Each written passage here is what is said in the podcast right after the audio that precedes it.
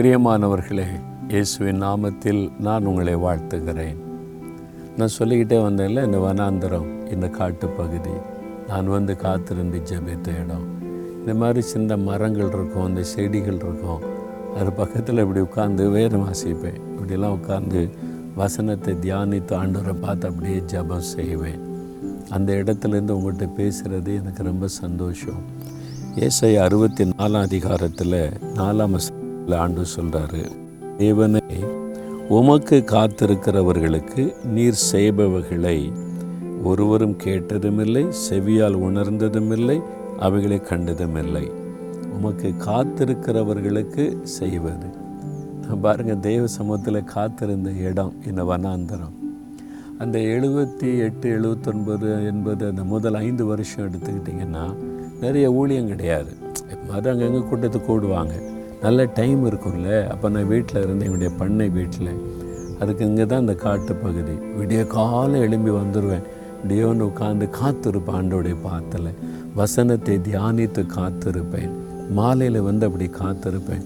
அப்படியே முழங்காலில் உட்காந்து வசனத்தை வாசித்து அப்படியே ஜோம் பண்ணுவேன்.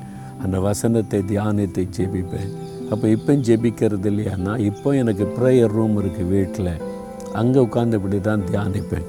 அப்போது கத்தருக்கு காத்திருக்கிறவர்களுக்கு நீங்கள் கத்தருக்கு காத்திருந்தால் தான் அவர் செய்கிற காரியங்கள் ஆச்சரியமாக இருக்கும். மனிதனால் அதை விளங்கி கொள்ள முடியாது அறிந்து கொள்ள முடியாது.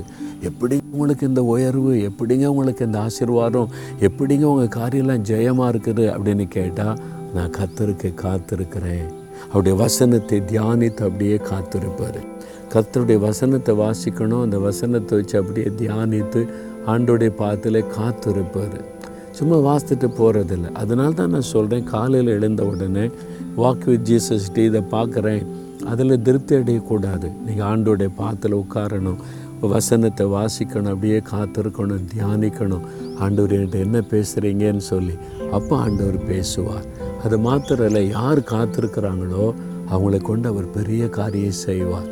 பாருங்களேன் இன்றைக்கி அந்த நாட்களில் ஒன்றுமே கிடையாதுங்க. நாலு மாவட்டியில் இயேசுடைக்கிற ஊழியத்துக்குன்னு ஒன்றுமே கிடையாது. நான் தெய்வ சமூகத்தில் காத்திருக்க காத்திருக்க இன்றைக்கி ஆண்டு செய்கிற காரியம் மனிதனால் விளங்கி கொள்ள முடியல. ஆண்டு சொல்கிறார்ல ஒருவரும் கேட்டதும் இல்லை செவியால் உணர்ந்ததும் இல்லை அதை கண்டதும் இல்லை இன்றைக்கி அந்த கிராமத்துக்கு மாதந்தோறும் நாற்பதாயிரம் மக்கள் வர்றாங்க. வாரந்தோறும் ரெண்டாயிரம் மூவாயிரம் மக்கள் வந்து ஜெபிக்க வர்றாங்கன்னு சொன்னால் கூட்டத்துக்கு வர்றாங்கன்னா கிரகிக்க முடியல.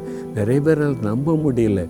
அப்போ காரணம் அவருடைய பாத்தில் காத்திருந்த போது அதெல்லாம் ஆண்டவர் எனக்கு சொன்னார். இதெல்லாம் நடக்கும்னு சொல்லி நீங்கள் காத்திருங்க. உங்கள் பிஸ்னஸை குறித்து பேசுவார் எதிர்காலத்தை குறித்து பேசுவார் உடைய வேலை குறித்து பேசுவார் உடைய பிள்ளைகளை குறித்து பேசுவார். நீங்கள் காத்திருந்து ஜெபிச்சா கத்தர் செய்கிற காரியம் மகிமையாக இருக்கும். அதுக்காக ஒப்பு கொடுக்குறீங்களா? ஆண்டவரை தினந்தோறும் இனிமேல் நான் காத்திருப்பேன். உங்கள் பாத்தில் வசனத்தை தியானித்து காத்திருப்பேன்னு சொல்லுவீங்களா? உங்கள் நேரத்தை ஆண்டவர் கொடுப்பீங்களா? அப்போ ஆண்டவர் மகிமையான காரியத்தை செய்வார். தகப்பனே உமக்கு காத்திருந்து வசனத்தை தியானிக்க ஜெபிக்க என்னை ஒப்பு கொடுக்குறப்பா அதிகாலையில் எழும்பி உங்கள் பாதத்தில் உட்காந்து வசனத்தை தியானிக்கணும் காத்திருந்து ஜெபிக்கணும். ஒவ்வொரு பிள்ளைகளுக்கு கிருபை கொடுங்கப்பா. இந்த மகளுக்கு இந்த மகனுக்கு கிருபை கொடுங்கப்பா. அந்த விருப்பத்தை நிறைவேற்றி கொடுங்க. அந்த தடைகளெல்லாம் மாறட்டப்பா உமக்கு காத்திருக்கிறவங்களுக்கு எவ்வளோ பெரிய மகிமையான ஆசீர்வாதம் வச்சிருக்கிறீங்க.